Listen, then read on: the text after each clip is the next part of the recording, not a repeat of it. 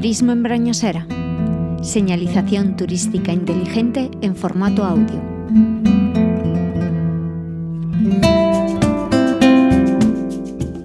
El mirador de Argilo se halla ubicado en el centro de Brañosera, y desde él se puede contemplar la hermosísima estampa que dibuja el tupido bosque de hayas y robles denominado Monte Allende.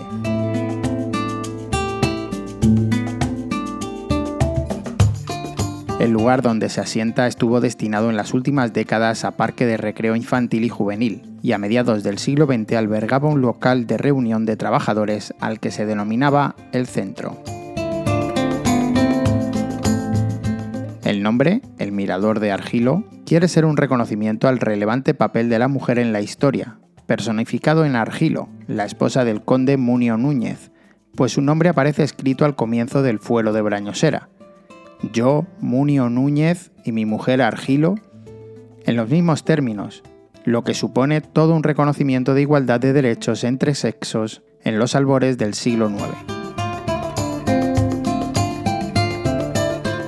Si por algo Brañosera pasará a la historia es por haber recibido esta Carta Puebla. Las Cartas Pueblas venían a ser un documento especial otorgado durante la Edad Media por una autoridad a los pobladores de un territorio, y en las que se determinaban las normas generales a las que debían ajustarse los nuevos pobladores, así como sus obligaciones y privilegios sobre las tierras del lugar en pleno derecho. Esa primera carta Puebla de España, concedida a Brañosera en el año 824, no fue una mera casualidad, ya que Brañosera era un lugar estratégico en la reconquista y la repoblación de Castilla. Desde aquí podrás obtener unas magníficas vistas de la montaña palentina. Desde Brañosera puedes hacer rutas de senderismo de todos los niveles, desde alta montaña como la del Pico Valdecebollas, pasando por el refugio del Golobar hasta más sencillas como la del Roblón de Estalaya o la mágica del Pozo Merino.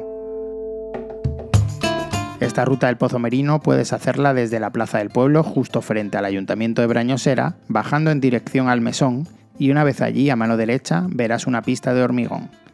Llegarás a un lugar mágico, escondido por una espesa vegetación, especialmente en primavera, y donde el río Rubagón se hace un hueco entre los bosques de Brañosera para bañarte en verano o simplemente para admirar la fuerza de la naturaleza en cualquier época del año. Una producción de Radio Viajera para el Ayuntamiento de Brañosera, financiado por la Junta de Castilla y León.